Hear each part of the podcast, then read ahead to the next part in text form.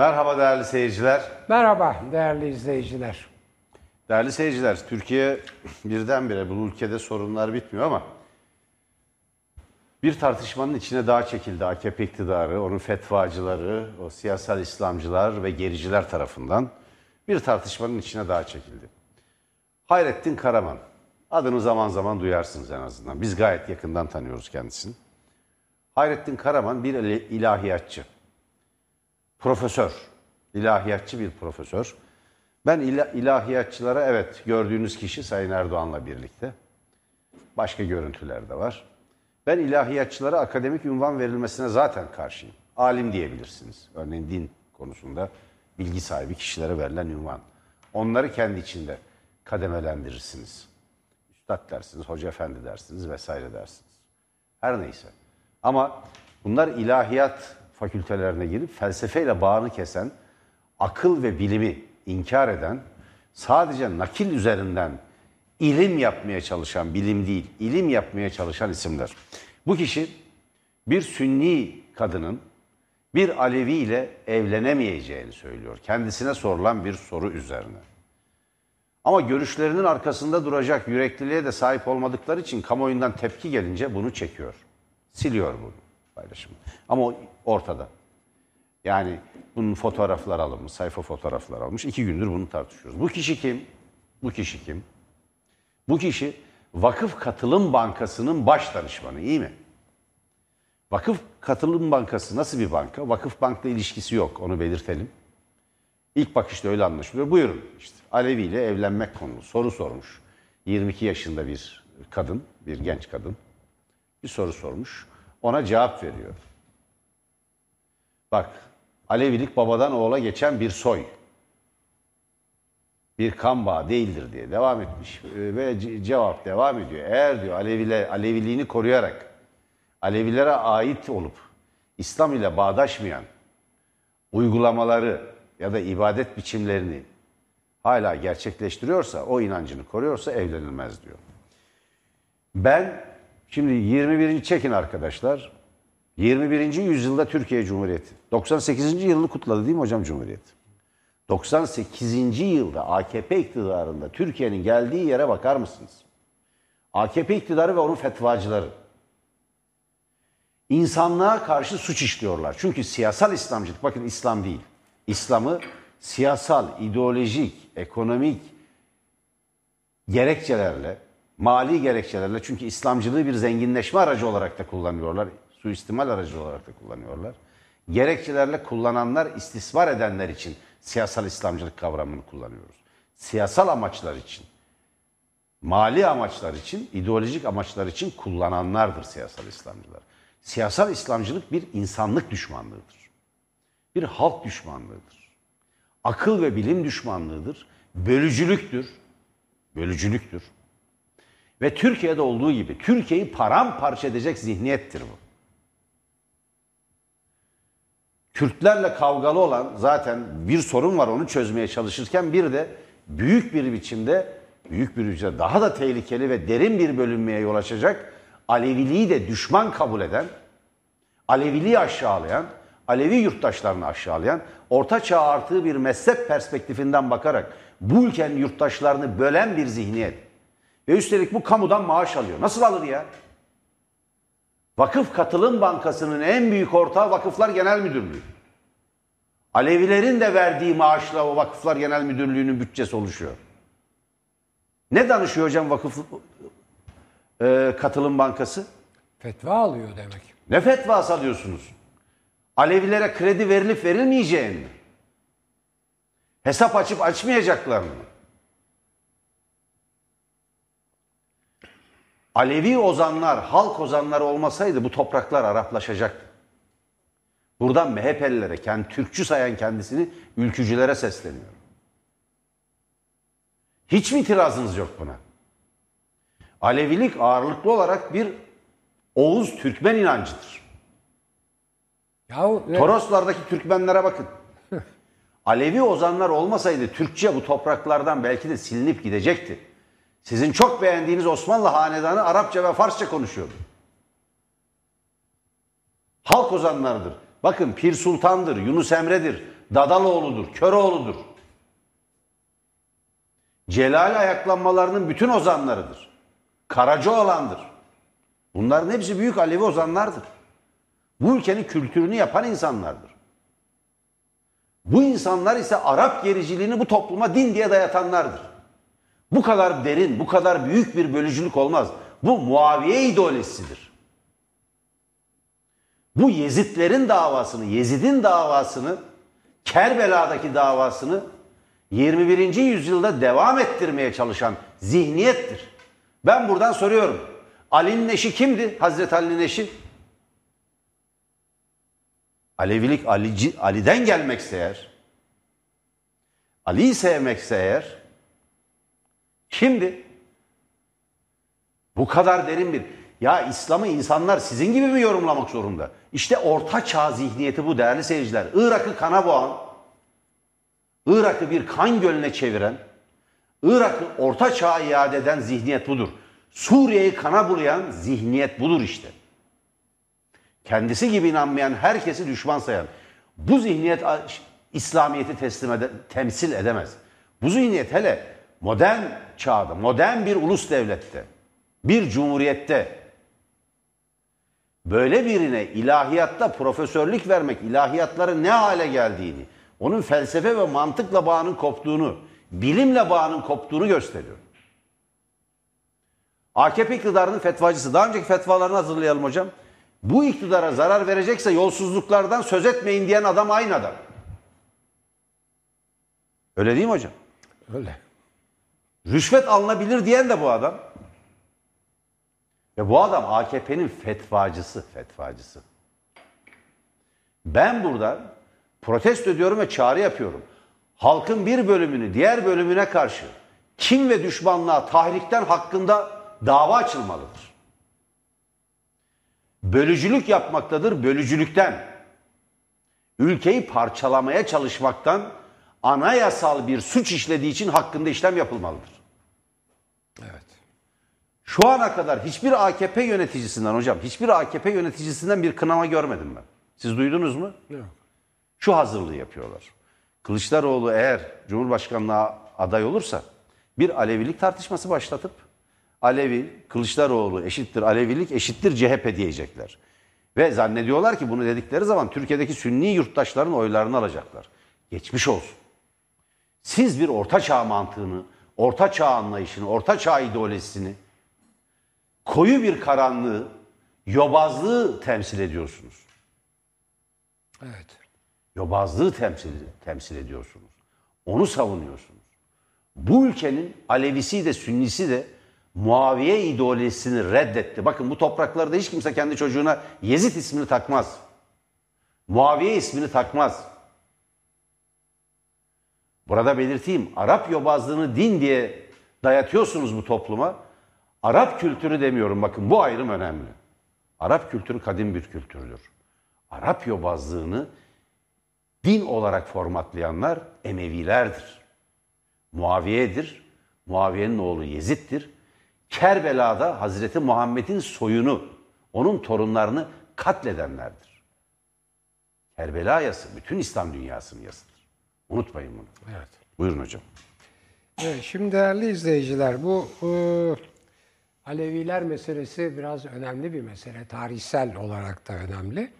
E, maalesef e, Anadolu tarihini de iyi bilmiyor bizim. Bir de hocam şunu söylemek istiyorum. Ben bunu Alevilik üzerinden bir cumhuriyet yurttaşı olarak, bir aydın, bir gazeteci olarak belirttim. Ben Alevi ya da Sünni değilim. Ama bir tarihi gerçek Ben var. buradan bakıyorum. Tabii. Evet. Yalnız bir tarihi gerçek var. Ee, Anadolu'yu fethedenler kim biliyor musunuz? Bütün tarihçilerin üzerinde ittifak ettiği en ünlü Osmanlı tarihçilerinin, Türk tarihçilerinin, Anadolu tarihçilerin üzerinde ittifak ettiği şey Anadolu'nun Horasanlı Gazi dervişler tarafından fethedildiği. Tabii. Hatta şöyle söylenir. Erenler tarafından. Şöyle söylenir. Bir ellerin bir elinde kılıç, bir elinde saz. Cavlaklar geliyorlar, fethediyorlar. Fethettikçe oralara gelip insanlar yerleşiyor. orayı işte neyse dinle Müslümanlaştırıyor, Türkleştiriyor her ne oluyorsa onlar ileri geçiyorlar. Bu tarihi bir gerçektir. Yani siz tarih tarih olarak e, Anadolu'yu fethedenleri eğer düşman görüyorsanız işimiz çok. Bir defa. Bir bu.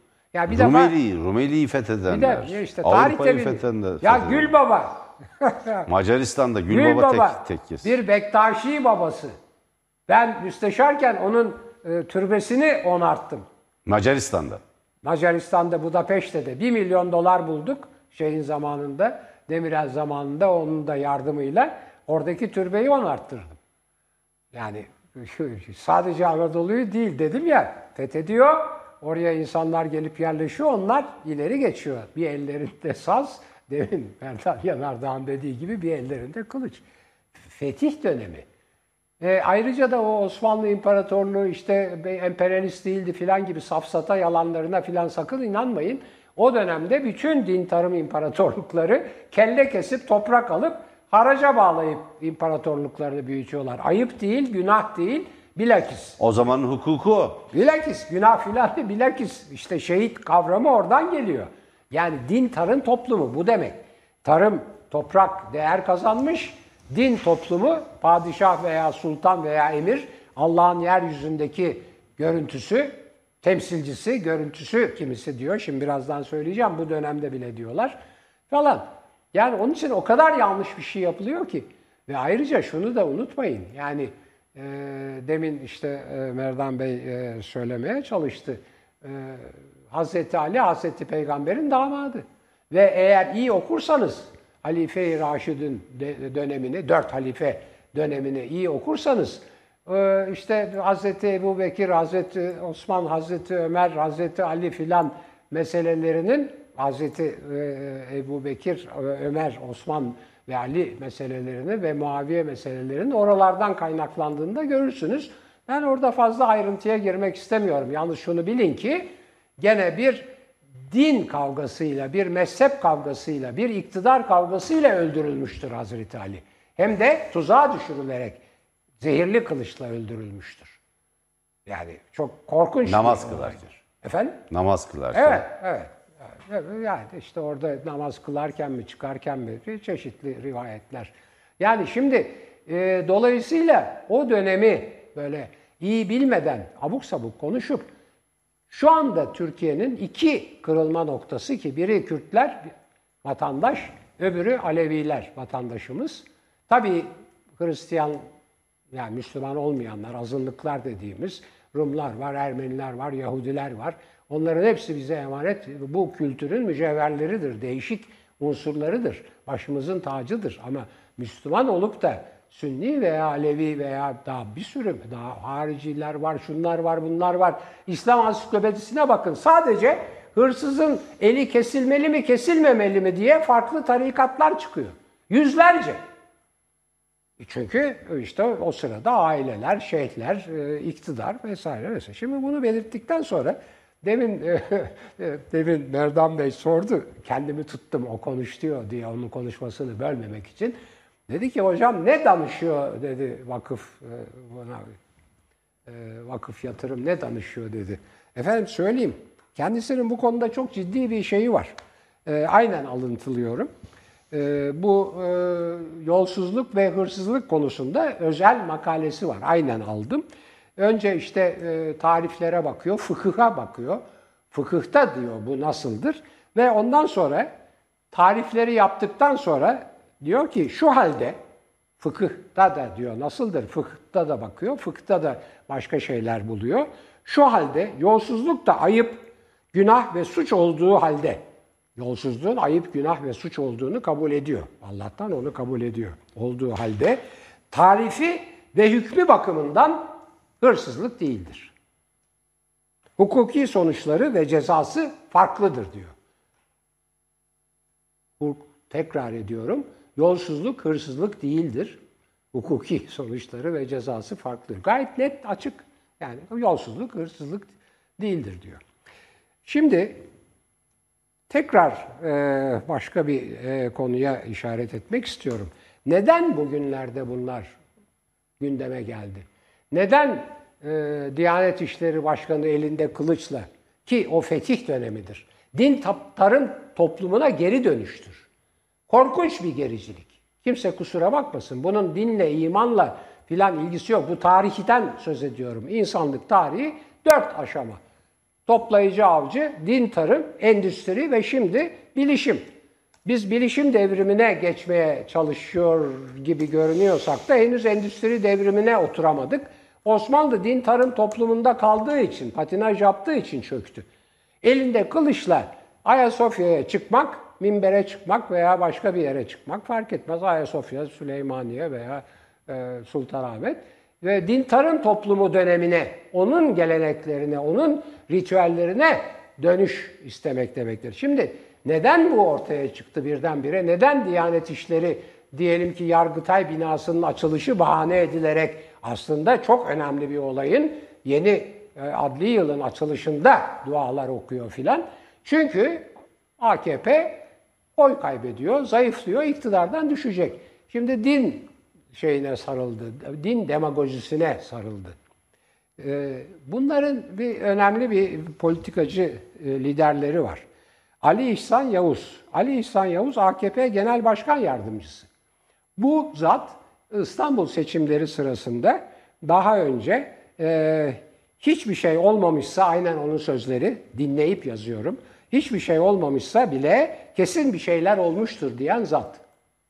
Ne diyor biliyor musunuz? Bugünlerde bir konuşmasında gene aynen bakın söylüyorum. 20 yıl Recep Tayyip Erdoğan'ı iktidarda tutmak ve onun yaptıkları sebebiyle sevap hanemize bir şeyler yazılıyor olması çok büyük bir şey diyor.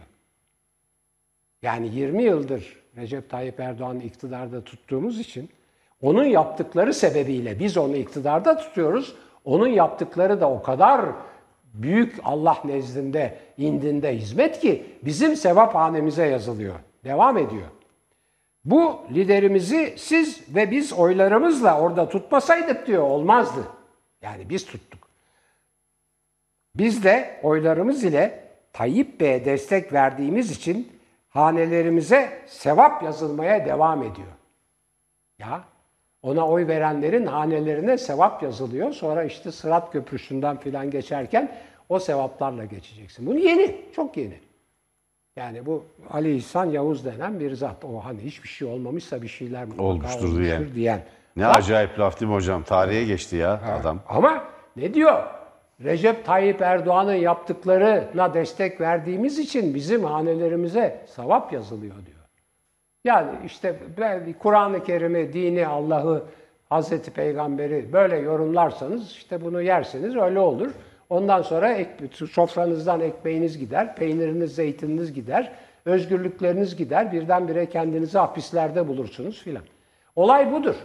Yani olay iktidarı kaybetmekte olan bir partinin bir çekirdek e, olarak kendi seçmenini dinci sanan, dindar değil, dinci.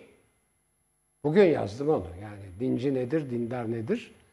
Çok önemli bir fark var.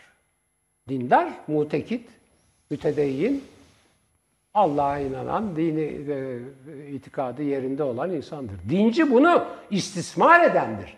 Kötüye kullanandır. Siyaset adına dini istismar edendir. Demagoji yapandır. Demagojiyi de tanımlayalım. Halkın e, duygularını okşayarak onu aldatmak. Türkçe'de yanlış kullanılır. Çok konuşuyorsun, demagoji yapma filan denir. O değil. O değil. Demagoji literatürde, şeyde, edebiyatta ve siyaset biliminde halkın duygularını okşayarak çoğunluğu aldatmak. İşte bu yani mesele odur. Zannediyorlar ki yani böyle böylece iktidarlarını koruyacaklar. Hayır korumuyorlar. Yüzde 9 ile 11 arasındaki çekirdek oya geri gidiyorlar. Orada otururlar. Ya orada oturabilirler eğer yani dünyanın değişmesi o 11 ile 9 arasındaki oyu daha da düşürmezse orada oturabilirler. Evet şey bu. Evet hocam. Şimdi AKP iktidarının e, sadece Alevilere yönelik ayrımcılıkla kalmadığı ortada. Ben bir daha buradan sesleniyorum. Vakıf Katılım Bankası'nda Hayrettin Karaman baş danışman olarak ne iş yapıyor? İlahiyatçı kendisi. dini konularda uzman olduğu ileri sürülüyor.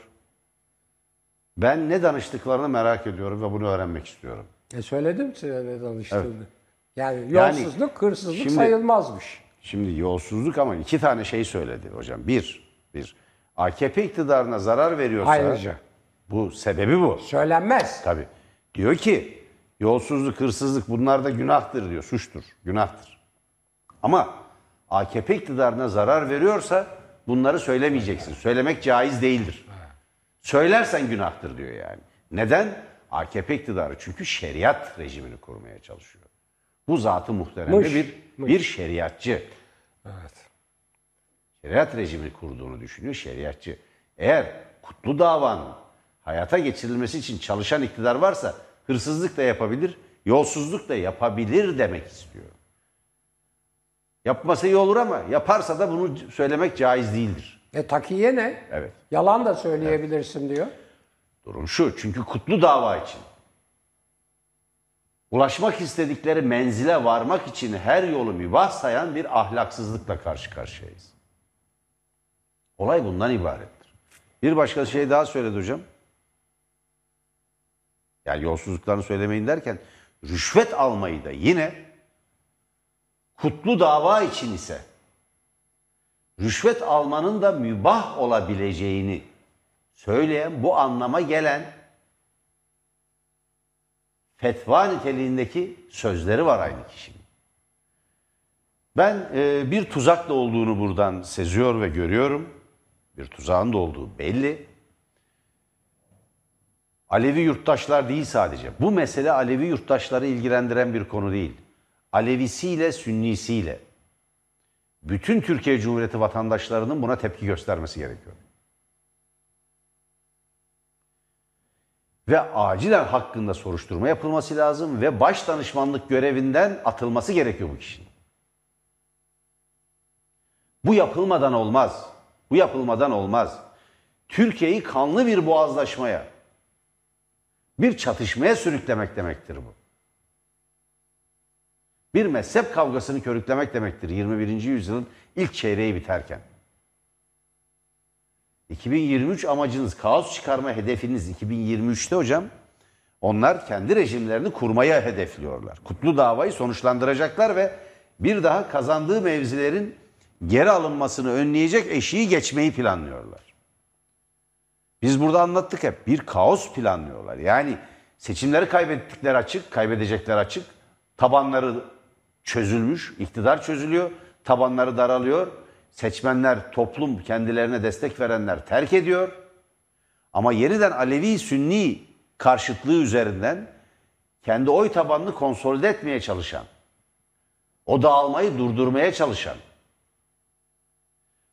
kendi iktidarları için bu ülkeyi paramparça etmeyi, kanlı boğazlaşmayı bile göze alan bir zihniyetle karşı karşıyayız.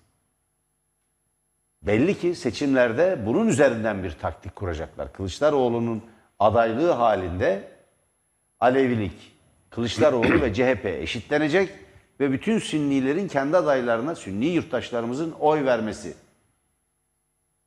amaçlanacak. Mümkün değil böyle bir şey. Türkiye artık böyle bir ülke olmayacak. Cumhuriyet Türkiye'si buna prim vermeyecek. Benzer bir şey var hocam. Bağımsız Türkiye Partisi Ayasofya'da yarın için, yarın 10 Kasım Mustafa Kemal Atatürk'ün ölüm yıl dönümü. Evet. Ve Cumhuriyetin kurucusu, Türk devriminin önderi. Büyük lider, büyük asker, büyük devlet adamı. Kurucu bir lider. Onun ölüm yıl dönümü. Bağımsız Türkiye Partisi de kendi inançları ve programı çerçevesinde ki kendilerini Atatürkçü Müslümanlar olarak tanımlıyorlar. Haydarpaş baş kurmuştu. Evet, vefat oğlu etti. vefat oğlu etti. şimdi götürüyor. Oğlu şu anda genel başkan. Ayasofya Camii'nde Mustafa Kemal Atatürk için yarın onun ruhu için mevlid okutmak üzere valiliğe başvurmuşlar hocam. Bağımsız Türkiye Partisi. Valiliğe başvurmuş. Valilik reddetmiş. Evet tabii. Valilik reddetmiş. Ben gerekçesini merak ediyorum Sayın Valinin ve Valilik Kurumu'nun. Bir açıklama var gördüğümüz kadarıyla. Ama yeterli bir açıklama değil. Yani ben şunu soruyorum. Ayasofya'da Mustafa Kemal Atatürk'e hakaret etmek serbest, lanet okumak serbest, onu kafir ilan etmek serbest ama mevlüt okutmak yasak öyle mi? Öyle mi AKP iktidarı? Öyle mi bu ülkeyi yönetenler? Bunun makul gerekçesi nedir? 10 Kasım'da mevlüt okutmak isteyen bir siyasi parti üyesi yurttaşlarımız var. Nedir ya söyler misiniz? Orada lanet okumak serbest ama mevlüt okutmak yasak. Bunun altında kalırsınız. Kalacaksınız da zaten. Öyle görünüyor. Bu ülkeyi bu kadar paramparça edemezsiniz. Herkesin saygı duyduğu ve saldırıya uğradığı takdirde incindiği değerleri vardır. Türkiye'de hiçbir Müslümanı incitecek, onu rencide edecek hiçbir şey yapıldı mı? Şunu söyleyecekler. İşte başörtüsü falan niye devlet memuru değil? Sizin sizin darbecileriniz Kenan Evren yasakladı. Cumhuriyet'in yasakladığı bir şey değil o. 70'li yıllarda biz üniversitede öğrenciydik ve bitirdik üniversiteyi. Böyle bir yasak yoktu. Hocam o yıllardan itibaren 70'li yılların tamamını öğretim üyesi olarak geçirmiştir. 12 Eylül'ün yasağıdır. Sizin yökünüzün yasağıdır, yökünüzün. O dün hani çocuklar yökün kırılış yıl dönümünü protesto etmek için öğrenciler, gençler Ankara'da eylem yapmak istedi ya, polisi üzerine gönderdiniz, coplattınız, yerlerde sürüklediniz, gözaltına aldırdınız. İşte o yökünüz, o yüksek öğrenim kurumu var ya, o yasakladı. Buyurun hocam. Evet, şimdi keşke e, dine e, dayalı propagandanın ortalığı germesiyle e, yetinebilseydi iktidar. Aynı anda birden çok cephede taarruz ediyor. Çünkü bunlar mağduru oynayarak ve bir takım çevreleri dışlayarak, e, askeri vesayet var diyerek, juristokrasi var diyerek, yani askeri vesayet var diyerek orduyu perişan ettiler. Juristokrasi var diyerek, yani yargıçlar yönetimi var diyerek veya hukuk e, egemenliği var diyerek keşke olsa, yargıyı perişan ettiler ve e, 12 Eylül 2010 referandumuyla başlayan bir süreçte yargıyı emirlerini aldılar. Keşke, keşke jü- jüristokrasi olsaydı. Yani o sırada benle e, NTV'de program yapan bir yazar vardı. Birazdan ona geleceğim. Diyordu ki e, üstünlerin hukuku var Türkiye'de. Üstünlerin hukuku olmasın, hukukun üstünlüğü olsun. Ha işte gördünüz hukukun üstünlüğünü. Yani. Evet. Şimdi e, bu iktidar böyle böyle geldi iktidara. Demokrasi adına geldi. Bir sürü kendi deyimleriyle o da ben söylemedim onlar söylüyorlar. Kullanışlı aptal liberaller de bunlara destek verdi. Çok önemlidir o. Çünkü birdenbire biz artık milli görüş gömleğini çıkardık. Dinci falan değiliz. Biz muhafazakarız. Batıdaki e, işte muhafazakar Hristiyanların, Hristiyan muhafazakar partilerin olduğu gibi muhafazakar Müslüman partiyiz filan diye kitaplar basıldı, nutuklar atıldı. Bir sürü e, aldanmaya hazır kişi de bunlara destek verdi filan. Ve mağduru oynayarak iktidara gelip en zalimce yöntemlerle hukuku katlederek, sahte deliller üreterek, en basit savunma haklarını zedeleyerek Silivri'de perişan ettiler. Üniversiteleri de, silahlı kuvvetleri de, medyayı da, her yeri ve yargıyı da tabii. Perişan ettiler. Şimdi onu yapanların bir bölümü, ona alet olanların bir bölümü hapiste yargılanıyor, mahkum oldu falan falan. Ama mahvoldu Türkiye. Devlet gitti. Yani adalet olmayan, adaleti olmayan devlet olur mu? Neyse. Şimdi bu bütün bu olaylardan dolayı şey kaybettikçe, güç kaybettikçe, seçmen kaybettikçe nasıl en e, geriye milli görüş gömleğine çekirdek dinci tekrar ediyorum. İslam'la İslam'la mutekitlikle, müminlikle e, hiç ilgisi olmayan din, dini ve dini akideleri siyasette saptırarak üstelik yozlaştırarak kurtar kullanmak isteyenlere dayalı bir politikaya geri dönmesinin yanında başka yöntemler de uyguluyor. Bunlardan bir tanesi kendisinin asla iktidar olarak kendisinin asla önemsemediği hatta küçümsediği gazilik meselesi. Yahu gaziler için toplanan, gazi polisler için toplanan paraları onlara vermediler. Yani gazilere bağlanan... Yemişler parayı hocam. Yani Ya, nerede, evet, nereye bir şey oldu herhalde bilmiyorum. Para nerede? Adreste diyor. Para vakıfta pardon. Para nerede? Vakıfta. Vakıf nerede? Adresinde. Adrese gidiyorlar. Bir tabela var hakikaten orada. Ama vakıf yok. Vakıf yok. vakıf olmayınca para da yok. Hani öküz nerede? Dağa kaçtı. Dağ nerede? Yandı bitti. Kül oldu hikayesi. Ya resmen böyle. Yani bunu bir bakan söylüyor ya. Para nerede diyorlar. Para diyor vakıfta yerinde. Vakıf nerede? Vakıf adresinde. Ya gidip bakılıyor adrese yok. Aynı zamanda terörle mücadelede gazi olanlara verilen maaşlarla 15 Temmuz girişiminde, kalkışma girişiminde e, gazi olanlara verilen maaş arasında fark var. Böyle şey. Gaziler arasında fark yaratıyor. Türk Silahlı Kuvvetleri'nin gazilerine daha az maaş veriyor. Daha başka kelle diyor, şunu diyor, bunu diyor. Yani uzatmayayım. Ben öyle şeylerden aslında pek hoşlanmıyorum. Yani kendileri her türlü şeyi söylüyorlar ama yani Akşener bugün işte onların söylediği sözcüklerle bir konuşma yapmış. Ee, yani e, işte öyle. Yani neleri kullandığını, neler e, söylendiğini oradan görebilirsiniz. Aynı anda dini siyasette istismar etmenin, kötüye kullanmanın görüldüğü aynı anda hem ana muhalefet partisine hem de MHP'den koptuğu için milliyetçilik çizgisinde acaba tekrardan bunları bölebilir miyim, alabilir miyim diye İyi Parti üzerinde çeşitli oyunlar oynanıyor. Bir tanesini dünden itibaren burada konuştuk.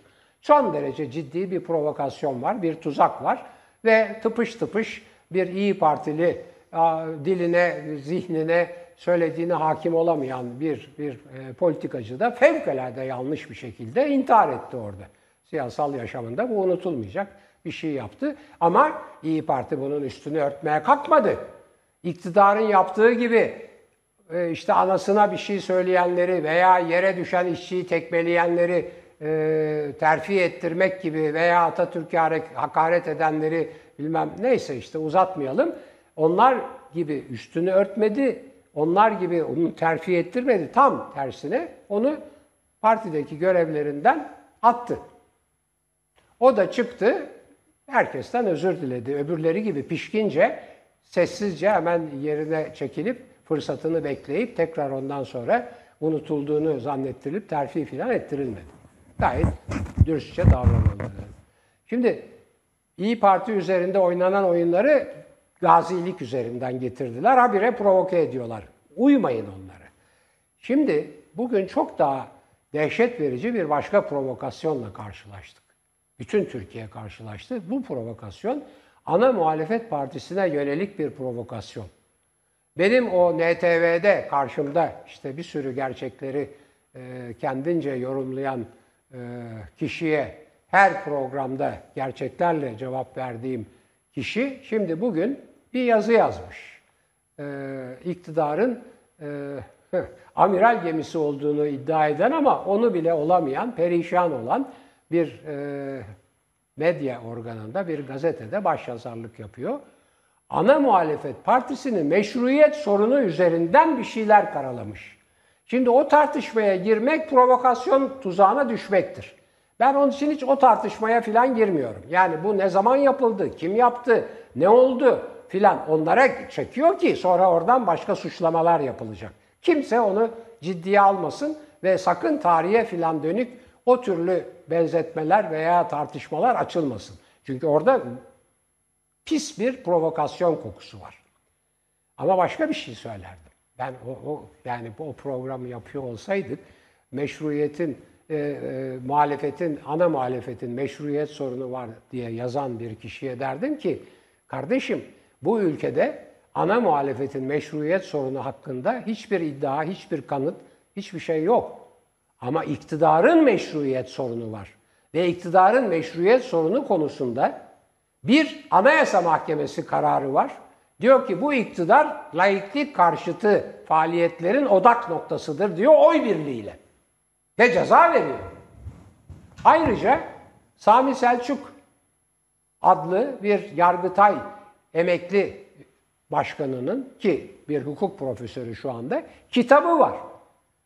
16 Nisan 2017 halk oylaması üzerine ki şahsım devletini, şahsım rejimini kuran halk oylaması yasaya aykırı sayım yaptırıp oyları ve zarfları Yok hükmünde olduğunu söylüyor.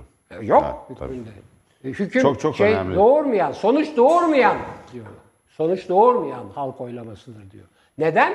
Çünkü yasanın açık hükmüne rağmen farklı yasakladığı yasanın biçimde oy ve zarf sayıldığı için. Dolayısıyla eğer bir meşruiyet sorunu varsa o bu iktidarın meşruiyet sorunudur. Ana muhalefet partisinin e, meşruiyet sorunu yoktur. Bu kadar basit olay. Evet hocam katılıyorum. Mehmet Barlas tam bir provokasyon e, tezgahlıyor veyahut bir provokasyonu farkından bilmiyorum ama açık etmiş durumda. Bir süredir Cumhuriyet Halk Partisi'nin seçimlere katılmasını engellemenin yolları araştırılıyor. HDP'yi kapatıp hatta HDP'nin kapatılması halinde sıranın Cumhuriyet Halk Partisi'ne gelebileceğini biz burada söyledik hocam. Evet, evet, tabii. Defalarca söyledik. Varsayım şu, teori şu. Cumhuriyet Halk Partisi, Cumhuriyet'in kurucu bir partisi o halde herhangi bir grubun yönetiminde olamaz. Dolayısıyla o bir vakfa çevrilsin ve Cumhuriyet Halk Partisi'nde olanlar ayrı bir parti kursun. Diğerleri gibi. Varsayım bu. Yani çünkü biz Cumhuriyet Halk Partisi'ne eee hücum ettiğimiz zaman veyahut onu eleştirdiğimiz ya da ona saldırdığımız zaman aman bu Atatürk'ün partisi Cumhuriyet'in partisi diye bizim karşımıza çıkıyorlar. O halde bir vakıf kur- kurulsun, vakıf olsun Cumhuriyet Halk Partisi. Cumhuriyet Halk Partisi'ndekiler de başka bir parti olsun. Kapatmaya. Bu arada da seçimlere gidip tek başına yeniden iktidarı ele geçirmeye çalışıyorlar. Mehmet Barlas denilen iflah olmaz yandaş. Her iktidarın yandaşıdır kendisi. Yani bu iktidarın değil her iktidarın yandaşıdır. Kendi hayatlarına ihanet ederek iktidarlara ve eee, böyle uzun süreli iktidarlara, kendi yaşam tarzlarına, kendi hayatlarını ihanet ederek iktidarlara yaslanan epeyce insan var bu arada. Onu belirtelim. Mehmet Barlas, CHP'nin seçimlere katılması yasaklanabilir derken kastettiği şey bu. Bunu anlatmaya çalışıyorlar. Burada bir plan var. Demokrasiye, özgürlüklere karşı bir saldırı, bir darbe girişimi söz konusudur burada ancak. Cumhuriyet Halk Partisi'nin seçimlere katılmasını engellemeye çalışmak, ülke yönetimine el koyma, bir 20 Temmuz yetmeyen 20 Temmuz darbesini tamamlama hamlesi olabilir ancak. Mehmet Barlas değerli seyirciler bugünkü yazısında bunu anlatıyor. Bunu ima ediyor. Sanki bir tarafsız yazarmış gibi. Yavaş yavaş ısıtmaya çalışıyorlar. İşte seçimler yaklaştıkça provokasyon ve kaos işte böyle yaratılır. Bir yandan Diyaneti kullanırsınız. Bir yandan iktidarın fetvacısı Hayrettin Karaman'ı harekete geçirirsiniz. Alevilere eee, ne diyelim yani ağır bir, bu ülkede ağır bir bölücülük, çirkin bir bölücülük sergileyen fetvalar verdirirsiniz. Diyanet İşleri Başkanı ile Cumhuriyete ve onun kurucu değerlerine saldırtırsınız birilerini başkanlığı aracılığıyla. Mehmet Barlas gibilere de işte CHP seçimde CHP'nin seçimlere katılması yasaklanabilir dersiniz. Bunu yapamayacaklar. Buna güçleri yok. Adalet ve ve Kalkınma Partisi tarihinin en güçsüz döneminden geçiyor. Bu ülkeyi yönetme yeteneğini kaybetmiş vaziyette. Kontrolü kaybetmiş vaziyette. Sadece elinde tuttuğu, elinde tuttuğu devletin bazı şiddet aygıtları üzerinden toplumu ve muhalefeti tehdit etmeye çalışıyor.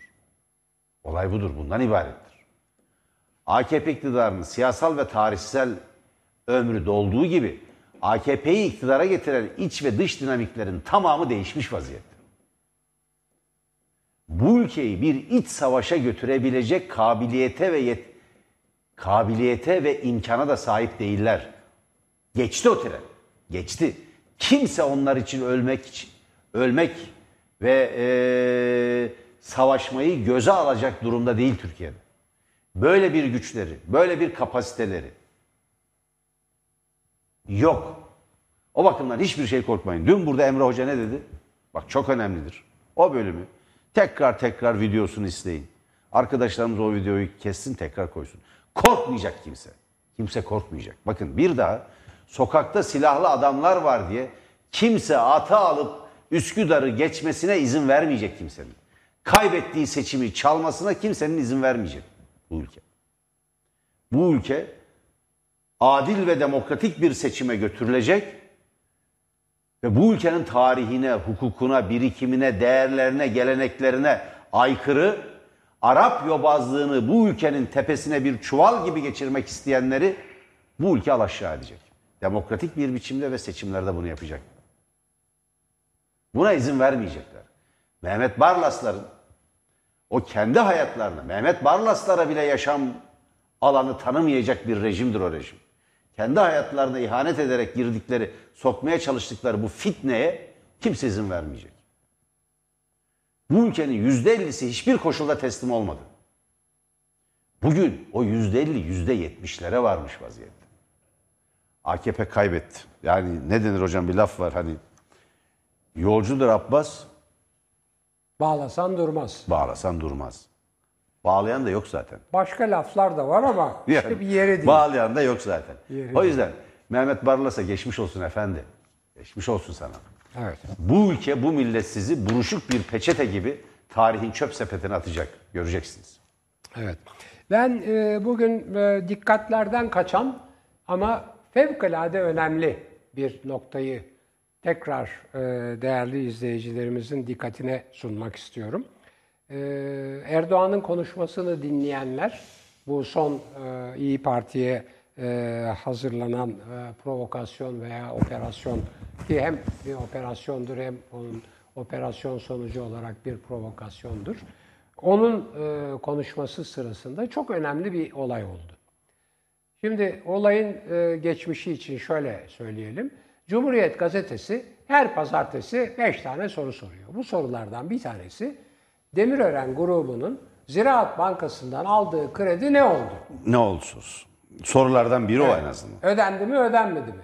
Ziraat Bankası da buna işte e, bankacılık e, ilkeleri çerçevesinde bakılıyor filan diyor ve çok sıkışınca da diyor ki bu özel e, bilgiye girer. Özel hukuk bu. Yani hakkında böyle bilgi verilmez. Yani kaç para aldı, ne zaman ödedi, nasıl ödedi filan. Şimdi bugün e, Cumhurbaşkanı AKP Genel Başkanı kimliğiyle herhalde konuşurken e, o İyi Partili tuzağa düşen ve ağzı bozuk olan ve kendi e, siyasal kariyerine çok temizlenemeyecek bir leke süren ki ben de aynı kanıdayım. Onun çok kötü bir şey yaptı kanısındayım. Ne olursa olsun yani o, o, o laf yap, söylenmez. O, o yanlış yapılmaz. Neyse. E, kişi hakkında konuşurken Ziraat Bankası'nın şu kadar milyon kredi almış borcu var dedi. E, hani bu gizli bilgiydi? Hani insanların e, bankadaki hesap bilgileri, mali bilgileri açıklanamazdı? Hani onlar e, bir takım bilgilerin korunması kanunu filan diye bir kanun var değil mi? Özel hayatın korunması kanunu diye bir kanun var değil mi sevgili Yanardağ? Tabii ki. E, ve o kanun kapsamında bir de ticari sır var. Bir de ticari sır var. İkisi birleşince sizin bankada kaç para olduğunuzu kimse soramaz. Kimse onu ilan edemez değil mi? Kesinlikle. Evet. Ama Cumhurbaşkanı olunca bütün yasaların üstünde o kişinin e, Ziraat Bankası'ndan kaç milyon kredi aldığı ve ne kadar borcu olduğunu açıkladı. Olmaz böyle bir şey. Yani yasalar ya vardır ya yoktur. Anayasa ya vardır ya yoktur. Bu kadar basit. Evet Hocam efendim. Mehmet Barlas'ın ben yazısına bir daha bakayım dedim bir hata yapmamak için. Efendim neymiş? Gerekçelerine bir daha baktım. Efendim meşruiyeti niye kaybediyormuş biliyor musunuz? Ülkenin geleceği için hiç olumlu bir şey söylemiyormuş. Tam tersine. Siz ya, siz ne utanmaz insanlarsınız. Bu liberaller, bu yandaşlar. Ne kadar utanmaz insanlarsınız. AKP bu ülkenin bütün değerlerine, Cumhuriyet'in bütün ilkelerine, onun kurucu liderine ağzına gelen her şeyi söylemiş durumda. Ayasofya'nın açılışında lanet okuttular. Kafir ilan ettiler. Daha sonra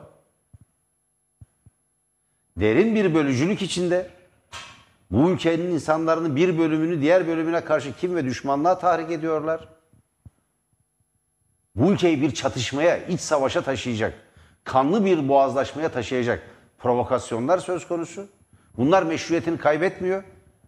Efendim işte dış, dışarıda bilmem ne, işte bu memleketin geleceği için olumlu hiçbir şey söylemeyip yabancıların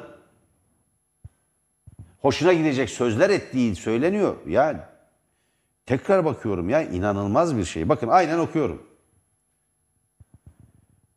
Çünkü 1923 seçimleri Türkiye için geleceğe yönelik bir dönüm noktası olacaktır. 85 milyon insanın kaderini 2-3 sorumsuz politika veslisinin gayrimeşru çabalarına kurban edemeyiz. Vay vay vay vay vay. Siz demokratsınız öyle mi? Tipik süzme bir faşizmdir bu. Süzme bir faşizmdir. Biz faşizme geçit vermeyeceğiz. Faşizmi kahrettik bu ülkenin tarihinde bir kez daha kahredeceğiz göreceksiniz. Buna gücünüz yetmeyecek Mehmet Barlas Efendi. Hiçbir biçimde gücünüz yetmeyecek. Bu nasıl bir şey ya? Bu nasıl bir e, demokrasi düşmanlığıdır? Muhalif olan partiyi kapatalım ha öyle. Diyor ki bir de örnek veriyor. Daha önce Anayasa Mahkemesi musluk kapatır gibi kapatıyordu canım ne var diyor. Bu zorlaşmış bunu da düzeltelim kolaylaştıralım diyor. Geçmiş olsun beyefendi geçmiş olsun. Geçmiş olsun. Evet çok Hanımefendiye saygılarımızı sunarız. Geçmiş olsun. Hanımefendiye de size de geçmiş olsun.